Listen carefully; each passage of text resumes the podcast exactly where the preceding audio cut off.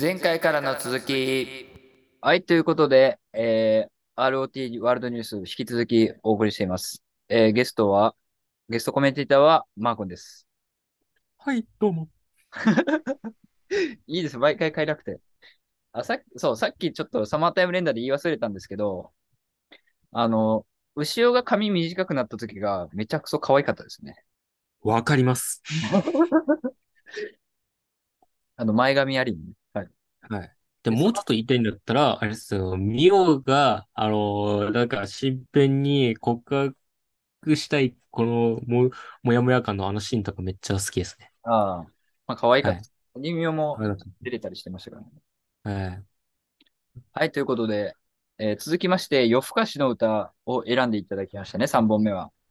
はい、歌ってますけど。あの、DJ でキュッキュしていはいる感じ。で、夜更かしの歌、じゃあざっくりと魅力は何でしょ魅力は、あれですね、なんか、うん、魅力って言ったらもうなんか、なずなちゃん可愛いねって。う 前も言ってましたね、夏田ちゃんが可愛いと。あ、言ってましたね。てかもうね、あれなんですよ、極論言って、ほ、大抵の、するえ？極論言いましょう。あの、ざっくりの魅力なんで。いやー、もうあれですね、夜更かしって最高だねっていうことですね。そこまで極論じゃないよ。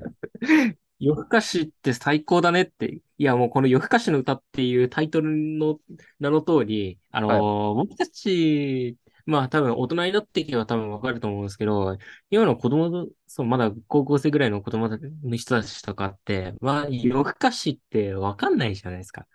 ね、夜深夜とかね、徘徊とかそういうなんか、そういうのってなんか倫理的っていうかなんか自分、なんかあれじゃ、制限されるじゃないですか。夜はい夜更かししちゃダメよって。うん。深夜起きてんじゃねえよっていう風になって。だけど、それの、その理性で止められた部分を、そこからと解き放った瞬間、世界がどんだ、どれだけなんか見え方が変わるのかっていうのうんを代弁してくれているような作品って、おう夜の世界、まあ多分夜の世界って言ったら、まあ大体みんな知ってる部分ってあれじゃないですか。7時、7時から まあ、10時から、まあ、それは、まあ、大体みんな知って11時ぐらいじゃないるですか。うん。えだけど、あれじゃないですか。そこじゃないですか。本場の部分っていうのは、12時、まあ、10 12時から、12時じゃない、1時ぐらいか。まあ、からね。はい。そうですよ。5, 5時ぐらいのところ、5時、5時上がれか。5時わかんないですけど、5時か4時ぐらいのところ、はい。そこのところを、あのー誰も多分いないっていう、この空間、静け、えー静かな、もう道路のところとか、街のところとか、うん。もう声、もう今夏だったら多分セミとかそこの音とかしか聞こえないこの真夜中のところで、一人だけポツンといるこの開放感。うんいや、これが本当にいどれだけ素晴らしいことなのかって。自分が見ていた世界とはまるで真逆な世界を僕たちは今ここにかい 開けたんだなっていう気持ちになれるこれ。うんそうなんですよ。で、この、まあリアルにやればできるんですけど、できない人たちがこういう世界だよっていうふうに教えてくれて、で、うん君、君たちもどうだいっていうふうに誘ってるような、もうすごい作品なんですよ、これ。そんなめちゃめちゃ説明してますね。すごい。まあでも確かにね。うん。まあだから要するに、その夜更かしっていう、夜更かしすることの楽しさとか、その深夜の夜の世界っていうのをうまくこの夜更かしの歌っていうのはアニメとして表現できてるっていうところがまあ魅力っていうことですよね。はい。はい。まあ僕は夜更かしの歌はですね、うーん、まあ中2ぐらいが見るアニメだなっていう感想ですね。中2、中2とかが、僕は中学2年生とかだったら結構、あの、ワクワクドキドキ見れてるんじゃないかなっていう感じですね。今ああ、はいはい。はい。まあ、確かに、思春期とかそこら辺ではうんね、さぐまあ、主刺さります。人公も中2だしね。はい。ということで、ちょっと具体的に入っていきたいと思うんですが、では、夜更かしの歌のラブリーポイント。はい。なずなちゃん可愛い一択ですね。私の可愛い一択。なるほど。だから僕はね、うんそう逆に、ちょっとさ先にちょっともやりポイントになってしまうんですけど、あの、マー君に、その、3本あげてもらって夜更かしの歌入ってたんで、で、僕は1話かなり面白いなと思ったんですけど、僕的に今のところやっぱ1話が一番面白くて、あの、多分マー君に言われてなかったら、えー、3、3話で3話まで見て、あ、こういうか、その、最初そんなストーリーラインってないじゃないですか、言ったら。そうですね。こんなんか、なずなとその、主人公の、まあ、交流っていうか、そうです結構、結構なんか、あのーなんていうか、がっつりなんか話が進んでいくっていうより、結構本当にね、ね、まあ、ななんていうんですか、ちょっと表現が本当になんか、なんか夜の世界っぽいですけど、ねっとりした感じのやつで進んでいくっていう、結構ストローな感じで進んでいく感じなんですよね。なんか、こうか、山にこうね。うんはいはい。そうなんです。はい。だから僕的にはちょっと、正直3話5話ぐらいで、まあ3話で1回切り、切りたいなっていうか、もし何もなかったら、3話5話ぐらいでちょっと切っちゃうかなっていうところはありましたよね、正直。はい、で、でもまあ、6話が、えっと、清澄さんっていう、まあ OL の、24歳の OL みたいな人が出てくるんですけど、この話数で、えっと、その主人公のヤモリコが初めて他者と触れ合うわけですよ。まあ、なずなも他者というか、あの、吸血鬼なんですけど、まあ結構最初1話ぐらいから、いや、え、でもその前にあれじゃないですか。あのー、3、3、4、いや、4話のところで、あれじゃないですか。あのー、友達でしょ、あれは。河野、そう、幼じ、幼馴染って言ったらいい。うんだから友達？幼な幼馴染は元からコウのこと知ってる存在じゃないですか。だからコウのことああら、あの、なんかトランシーバーとかつけてましたけど、ある程度受け入れてる存在なんですよ、なずなと。その幼馴染の女の子は。はいはい。アキラか？なんか友達ですよね。友達と呼べる存在なんですけど、なんですか、この二人は別にコウに対して別に否定的ではないというか、あの、完完全な他者ではないんで、で、ここでその清澄さんっていう、もう全然コウと知らない人が出てきて、で、コウが初めて言ったら、大人のちょっと厳しい世界を知るっていうか、あの、まあ、はい厳しすぎるんですけど、ぶっちゃけ、その、深夜に電話がかかってくるとかもう、ありえんぐらいブラック企業なんですけど、うん いや、これおかしくねえかってなって、えっ、と、コウが、まあ、ちょっと成長を見せるっていうか、だから6話は僕は結構、まあ、面白いかなと思ったんですけど、っていう感じですかね。なるほどですね。まあ、そうですね。はい。ここでちょっと僕がぶっちゃけますね。はい。ぶっちゃけちゃうんですけど、僕まだ実は、5話までしか見てないんです。すいません。え？俺の方が見てんじゃん。ココメンテーターとしてちょっといかんだから本当に申し訳ない。だって、マー君がさ、3本選んで夜更かしの歌入ってたからさ、俺い、や、あの、ないいよ、別にいいよ。じゃあ、5話まででどうでした ?5 話までで。とか5話、5話ね。だから先ほど言いました。あれですね、5話まで。待って待って逆にさ5話まで5話までしか見てなかった理由は何なの？5話までしか見てなかったように、あまあ、これは諸事情っていうか、あれですよね。いや、だから、マー君的にもさ、だって面白ければもっとどんどん、だってもう今8話、9話ぐらいまで伝える。そうですよ、ね。その顔はなんだ8話を極めに行ってるんですよ。だから若干わかるところあるわけでしょ？その、まあ、どんどん先が見たくなるような感じで、まあ、まったり見るアニメだよね、まあ、言ったら。雰囲気アニメそうですね僕うんはい。だから、あの、そうなんですよ。だから、ちょっとこれはちょっと僕もちょっとあの、遺憾ながらちょっといい、ね、香港初の、ちょっと、あれですね。僕の失態の部分ですけど。熱いうん失態ですね。まあ、いろいろ数々の失態を起こしてますけど、今回はちょっと本当に、本当にぶっちゃけた失態を起こしたって感じなんですけど。まあまあまあ、5話、5話まででじゃあどう、どうなんですか？じゃあ、その、まあ、5魅力は語ってもらいましたけど、はい。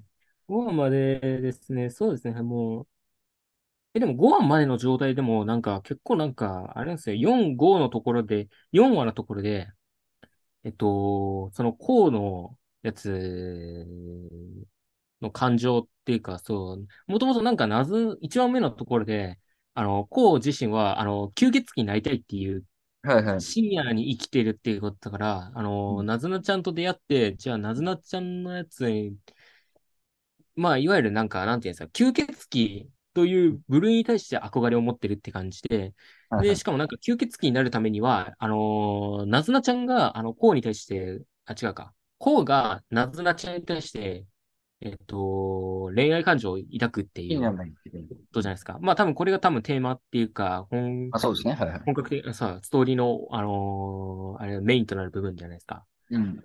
だけど、その、い多分、まだ、まあ、年齢的にまだ中二っていうことじゃないですか。中二って言って、なんかそういう恋って、本当のなんかそういう恋愛感情とかそう、好きっていうイメージって、まあ、今の若い子たちはどうなのかわかんないですけど、あの、まあ多分、まだわかんないじゃないですか、本当に。はい。それを、後ので出てきますね。はい。そうですね。ただ付き合ってみるっていう感じの感覚じゃない。好き、好きっていう感情を持った状態で、なんか、こういう風になるっていう感じじゃないですか。はい、まあ、恋愛って言ったら、まあそんなもんなんですけど、うん、と思うんですけど、だから、なんていうんですかね。あのー、いわゆる、この好きっていうことに対して、どれだけ本当の、本当のものなのか、なんか、っていう感じじゃない、なのかとか。うん。だから、まだ多分、そうなんですね。序盤の方では多分、まだ河野、あの、そういう吸血鬼になりたいっていう衝動だけしかなんか動いてなくて、好きっていうイメージっていう、本当の好きってどういうイメージなのかっていうのがわかんない状態だったんですけど、はい。えっと、まあ4、まあ4のところで、えっと、その友達である、あの、アキラ。アキラって、アキラの、アキラが、えっと、現れて、アキラが、なんか、そう、コウのことを本当になんか心配してるっていうか、なんか、まあ、ぶっちゃけなんか、コウのこと好きじゃねえのかっていうふうにもう、見え、垣間見れる、もうシーンだったんですよ。で、そこに、えー、なずなちゃんが現れて、なずなちゃんも介入してきて、で、コウも、あ、アキラもなんか、なんかちょっとなんか、なずなちゃんに突っかかったりする部分があったり。で、なずなちゃんは、まあ、なんか、見上っぽく見えるから、なんか、上からなんか、上から言える立場じゃないですか。で、それでなんか、明らかに口出しするって感じだったじゃないですか。うん。だから、意外に三角関係っていうか、成り立、成り立つと、成り立ってたんですよね、意外と。うん。はい。